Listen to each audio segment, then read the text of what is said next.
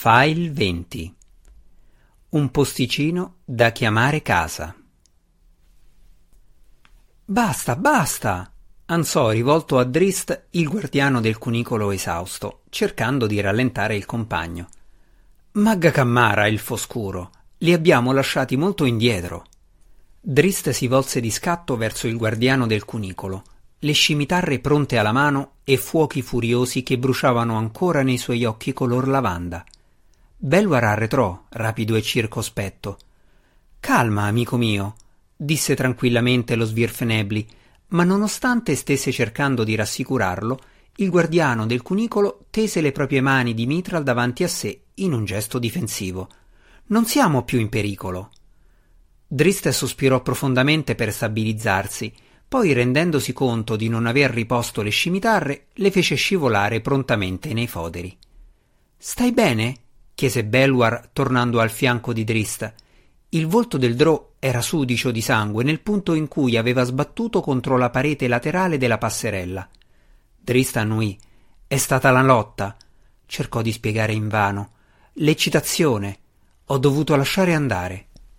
Non occorre che ti giustifichi, tagliò corto Belwar. Hai fatto bene il foscuro. Più che bene. Se non fosse stato per le tue azioni, noi, tutti e tre, saremmo sicuramente precipitati. È tornata, gemette Drist, cercando le parole adatte a spiegare. La mia parte oscura. Avevo creduto che fosse scomparsa. Lo è, disse il guardiano del cunicolo. No, arguì Drist. Quella bestia crudele che sono diventato mi ha posseduto completamente contro quegli uomini uccello. Ha guidato le mie lame, selvaggiamente e senza pietà. Tu hai guidato le tue lame, gli assicurò Belwar. Ma la rabbia, replicò Drist, la rabbia irrazionale. Non volevo fare altro che ucciderli e buttarli giù. Se questo fosse vero saremmo ancora lì, arguì lo Svirfnebli. Grazie alle tue azioni siamo fuggiti. Ci sono molti altri uomini uccello da uccidere laggiù, eppure tu ci hai condotti fuori dalla grotta. Rabbia? Forse, ma sicuramente non si è trattato di una rabbia irrazionale. Hai fatto quel che dovevi fare, e hai fatto bene il foscuro, meglio di chiunque altro in assoluto. Non scusarti, con me o con te stesso. Drist si appoggiò contro la parete per riflettere su quelle parole fu confortato dal ragionamento dello gnomo del profondo e apprezzò gli sforzi di Belwar. Tuttavia, i brucianti fuochi di rabbia che aveva sentito divampare dentro di sé quando Gwenvivar era caduta nel lago d'acido lo ossessionavano ancora. Un'emozione che lo sopraffaceva a tal punto che Drist non era ancora giunto a patti con essa. Si chiese se l'avrebbe mai fatto. Nonostante l'agitazione, tuttavia, Drist si sentì confortato dalla presenza dell'amico Svirfenebli. Ricordò altri incontri degli ultimi anni, battaglie che era stato costretto a combattere da solo. Allora, come ora, il cacciatore si era risvegliato dentro di lui, era affiorato in superficie e aveva guidato i colpi mortali delle sue lame. Ma questa volta c'era una differenza che Drist non poteva negare. Prima, quando era solo, il cacciatore non se ne andava con tanta facilità. Ora con Belwar al suo fianco, Drist aveva riacquistato pienamente il controllo. Drist scrollò la folta capigliatura bianca, cercando di allontanare ciò che restava del cacciatore. Ora si considerava uno sciocco per il modo in cui aveva iniziato la battaglia contro gli uomini uccello, quando li aveva colpiti con la parte piatta delle lame. A quest'ora lui e Belwar si sarebbero potuti trovare ancora nella caverna se il lato istintivo di Drist non fosse emerso, se lui non fosse venuto a conoscenza della caduta di Gwenvivar. Guardò improvvisamente Belwar, ricordando ciò che aveva scatenato la sua rabbia. La statuina! gridò. L'hai tu! Belwar estrasse l'oggetto dalla tasca. Magga Cammara! esclamò Belwar. La sua voce dal tono arrotondato era sull'orlo del panico. La pantera potrebbe essere ferita. Quale effetto può avere l'acido su Gwenvivar? Può essere che la pantera sia tornata nel piano astrale? Driste prese la statuina e la esaminò con mani tremanti, traendo conforto dal fatto che non era rovinata in alcun modo. Drist credeva di dover aspettare prima di chiamare Gwenvivar. Se la pantera era ferita, sarebbe sicuramente guarita meglio a riposo nel proprio piano di esistenza. Ma il Drò non poteva aspettare, voleva essere subito a conoscenza del destino di Gwenvivar. Mise per terra la statuina ai suoi piedi e chiamò piano. Sia il Drò che lo Svirfnebli ebbero un comprensibile sospiro di sollievo quando la nebbiolina iniziò a vorticare intorno alla statua d'Onice. Belwar tirò fuori la sua spilla incantata per osservare meglio il felino. Le attendeva uno spettacolo terribile. Con la consueta ubbidienza e fedeltà, Gwenvivar giunse alla convocazione di Drist, ma non appena il Drow vide la pantera, capì che avrebbe dovuto lasciarla in pace in modo che potesse leccarsi le ferite. Il serico mantello nero di Gwenvivar era bruciato ed erano più numerose le chiazze di pelle ustionata che quelle di pelliccia. Muscoli un tempo affusolati pendevano a brandelli, bruciati e staccati dall'osso, e un occhio restava chiuso e sfregiato da un'orribile cicatrice. Gwenvivar inciampò, cercando di portarsi al fianco di Drist, ma il Drò corse da lei, lasciandosi cadere in ginocchio e buttandole dolcemente le braccia intorno al grosso collo. Gwen, mormorò. Guarirà? chiese piano Belwar con la voce spezzata. Drist scrollò il capo incerto. In verità sapeva molto poco sulla pantera al di là delle sue capacità come compagna. In altre occasioni Drist aveva visto Gwenvivar ferita, ma mai gravemente. Ora poteva soltanto sperare che le magiche proprietà extraplanari consentissero a Gwenvivar di riprendersi completamente. Torna a casa, disse Drist. Riposa e guarisci, amica mia. Ti chiamerò tra qualche giorno. Forse possiamo darle qualche aiuto ora, propose Belwar. Drist conosceva la futilità di quel suggerimento.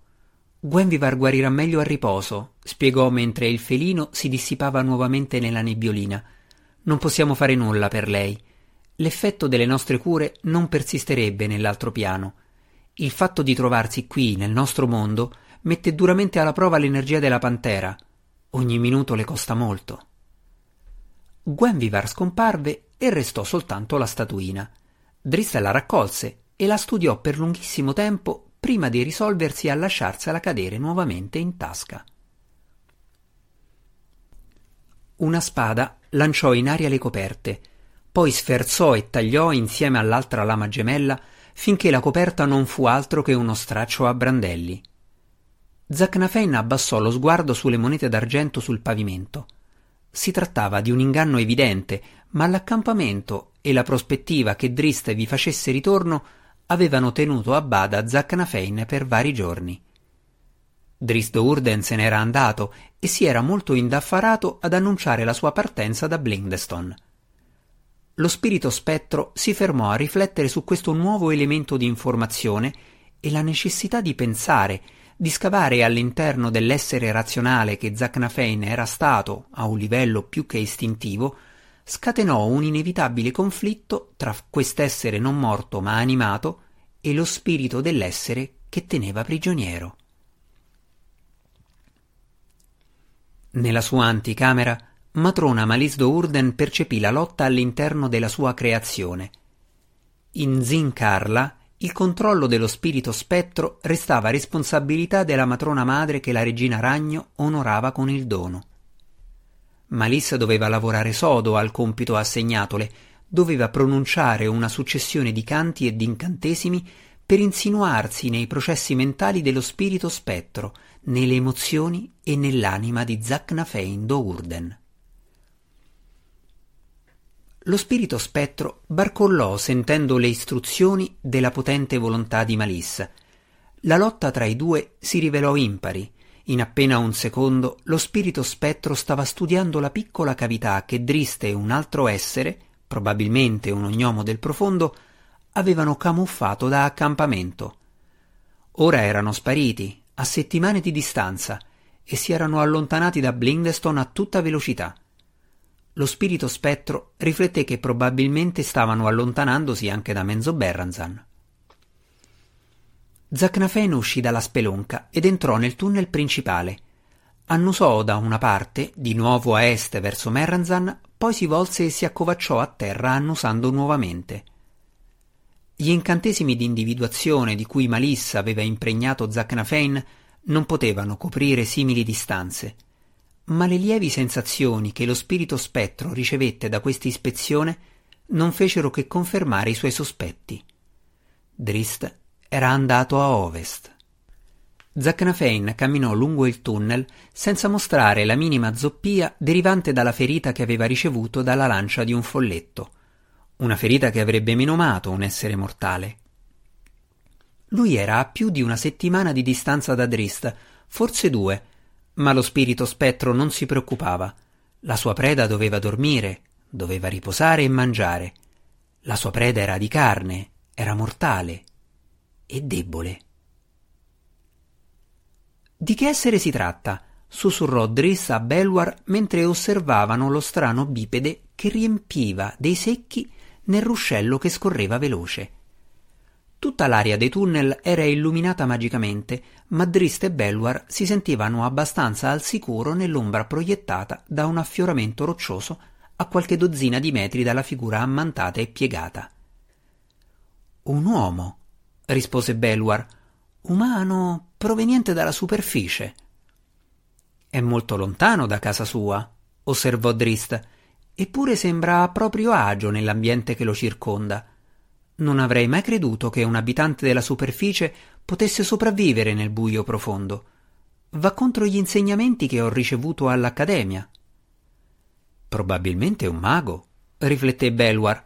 Questo spiegherebbe la luce presente nella regione e spiegherebbe la sua presenza qui. Drist guardò lo Svirfenebli con curiosità. I maghi sono gente strana, spiegò Belwar, come se la verità fosse evidente. I maghi umani lo sono ancor più di tutti gli altri, così ho sentito dire. I maghi Drow praticano per il potere, i maghi Svirfenebli praticano le arti per migliorare la pietra, ma i maghi umani proseguì lo gnomo del profondo in tono d'evidente disprezzo. Magga Cammara è il foscuro. I maghi umani sono gente completamente diversa. Perché mai i maghi umani praticano l'arte della magia? chiese Drista. Belwar scrollò il capo. Credo che nessuno studioso abbia ancora scoperto la ragione, rispose in tutta sincerità. Gli umani sono una razza strana e pericolosamente imprevedibile. È meglio lasciarli perdere. Ne hai conosciuto qualcuno? Qualcuno, rabbrividì Belwar, come se il ricordo non fosse gradevole. Commercianti provenienti dalla superficie, esseri orribili e arroganti, pensano che il mondo intero sia soltanto per loro.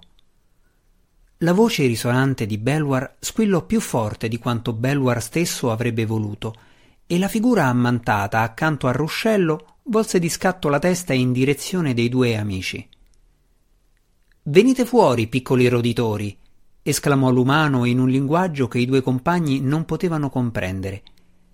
Il mago ripeté la richiesta in un'altra lingua, poi in Drò, quindi in altre due lingue sconosciute e in Svirfnebli. Continuò per vari minuti mentre Drist e Belwar si guardavano sconcertati. È un uomo dotto, sussurrò Drist all'ugnomo del profondo. Ratti, probabilmente, mormorò tra sé l'umano. Si guardò intorno cercando un sistema per attirare gli esseri invisibili che avevano prodotto il rumore, pensando che le creature potessero fornirgli un buon pasto. Vediamo se è un amico o un nemico, sussurrò Drist e fece per uscire dal nascondiglio. Belwar lo fermò e lo guardò dubbioso, ma poi, senza altra risorsa che i propri istinti, scrollò le spalle e lasciò che Drist si facesse vedere. Salute umano così lontano da casa, disse Drist nella sua lingua nativa, uscendo da dietro l'affioramento. Gli occhi dell'umano si spalancarono in modo isterico e lui si tirò rudemente l'incolta barba bianca. Tu non sei un ratto, strillò in un drò forzato ma comprensibile. No, disse Drist, si volse a guardare Belwar che stava uscendo per raggiungerlo.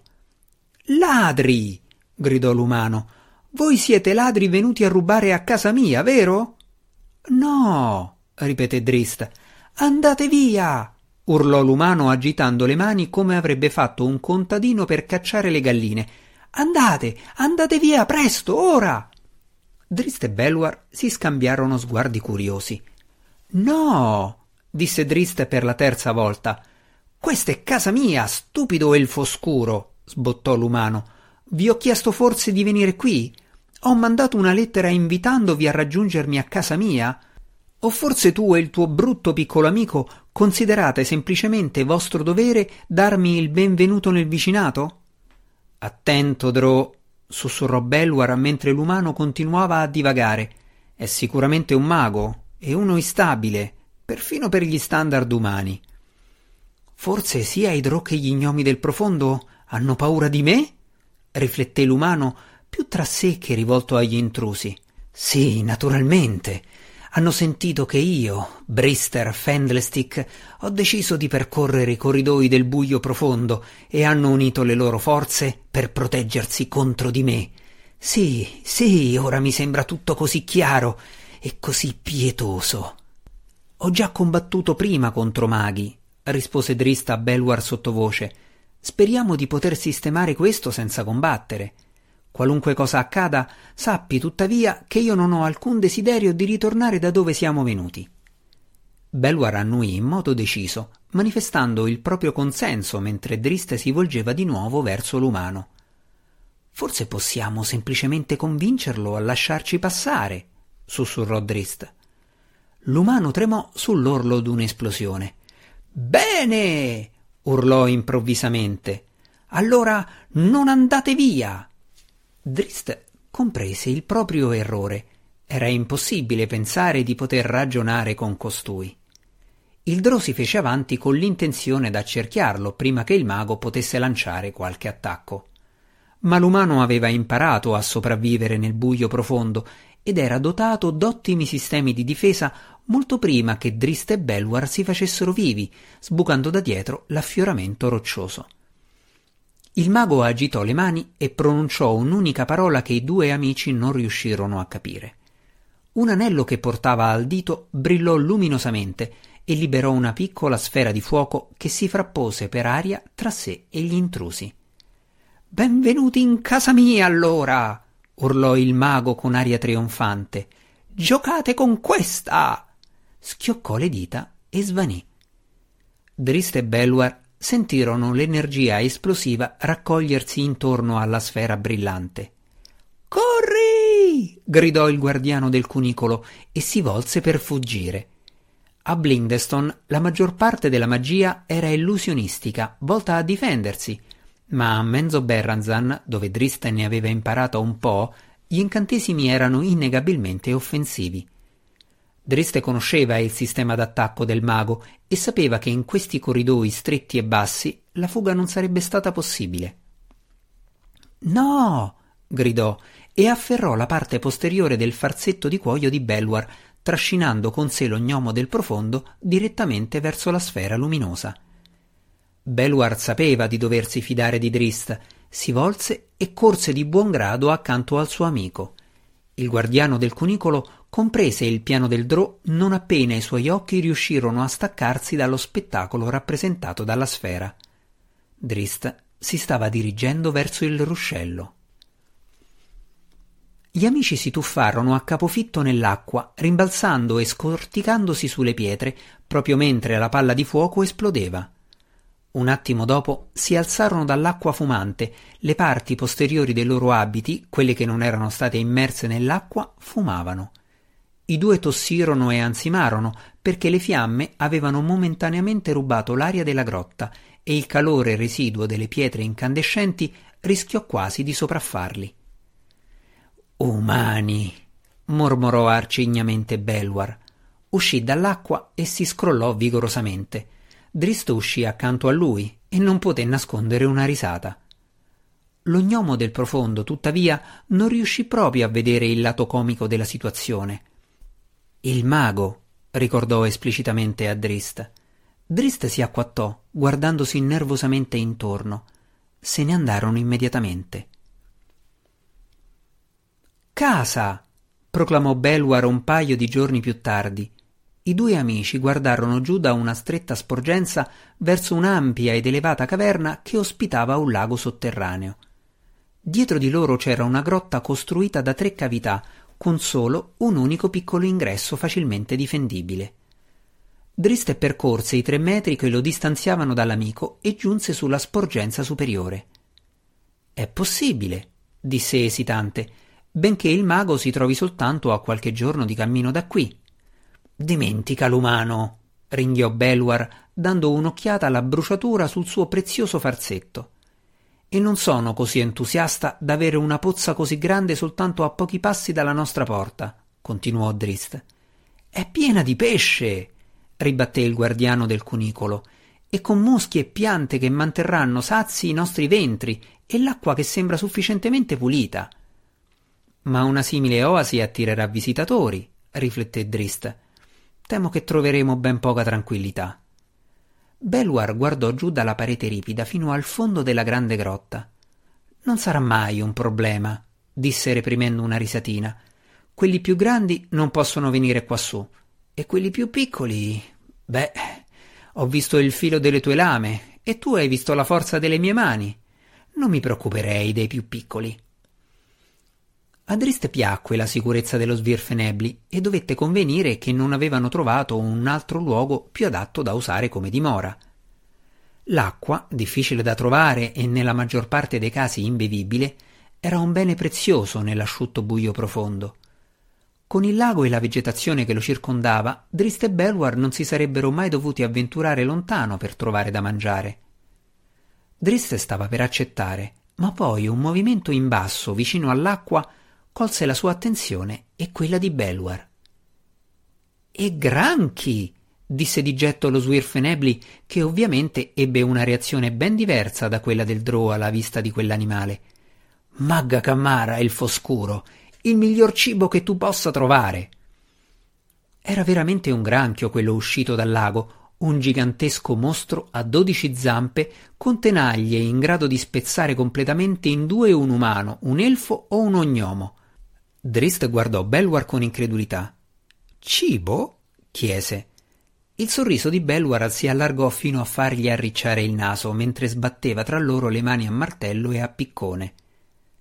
Quella sera mangiarono granchio, e anche il giorno dopo, e il giorno dopo ancora, e quello dopo ancora, e Drist fu ben presto decisamente disposto a convenire che la grotta a tre cavità accanto al lago sotterraneo costituiva un'ottima casa.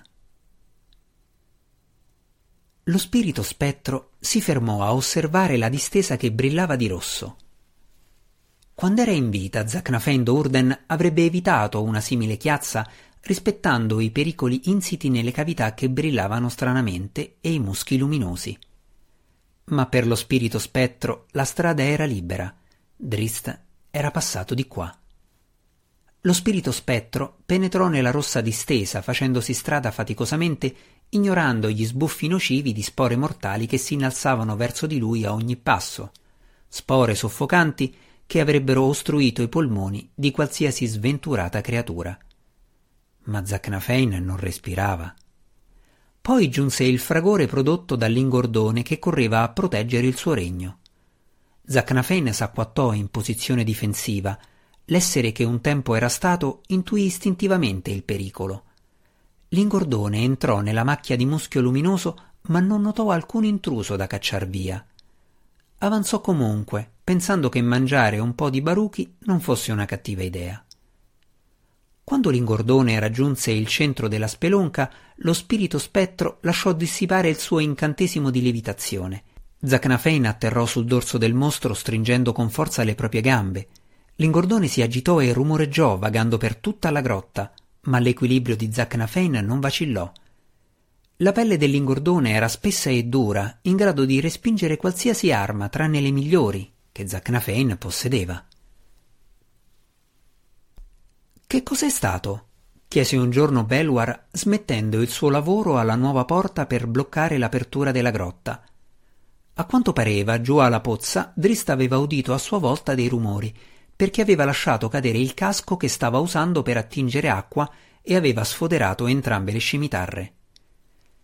Il Drò alzò una mano per zittire il guardiano del cunicolo, poi tornò fin sulla sporgenza per parlare a voce bassa con lo svirfenebli. Il suono, un rumore forte e secco, si udì di nuovo. Lo conosci, Elfo Scuro? chiese piano Belwar. Drista annuì. Orrori uncinati, gli rispose, possiedono l'udito più fine di tutto il buio profondo. Drist tenne per sé i suoi ricordi dell'unico incontro con questo tipo di mostro. Era accaduto durante un esercizio di pattuglia con Drist che guidava la sua classe dell'Accademia attraverso i tunnel che si trovavano all'esterno di Menzo Berranzan. La pattuglia si era imbattuta in un gruppo di queste gigantesche creature, bipedi con esoscheletri duri come armature di piastre di metallo e con potenti becchi e artigli. La pattuglia Drow, per lo più tramite le imprese di Drist, quel giorno li aveva annientati, ma quello che Drist ricordava con maggior acutezza era la sua convinzione che lo scontro fosse stato un esercizio ideato dai maestri dell'Accademia, i quali avevano sacrificato agli orrori uncinati un innocente bambino Drow, allo scopo di ottenere un maggiore realismo.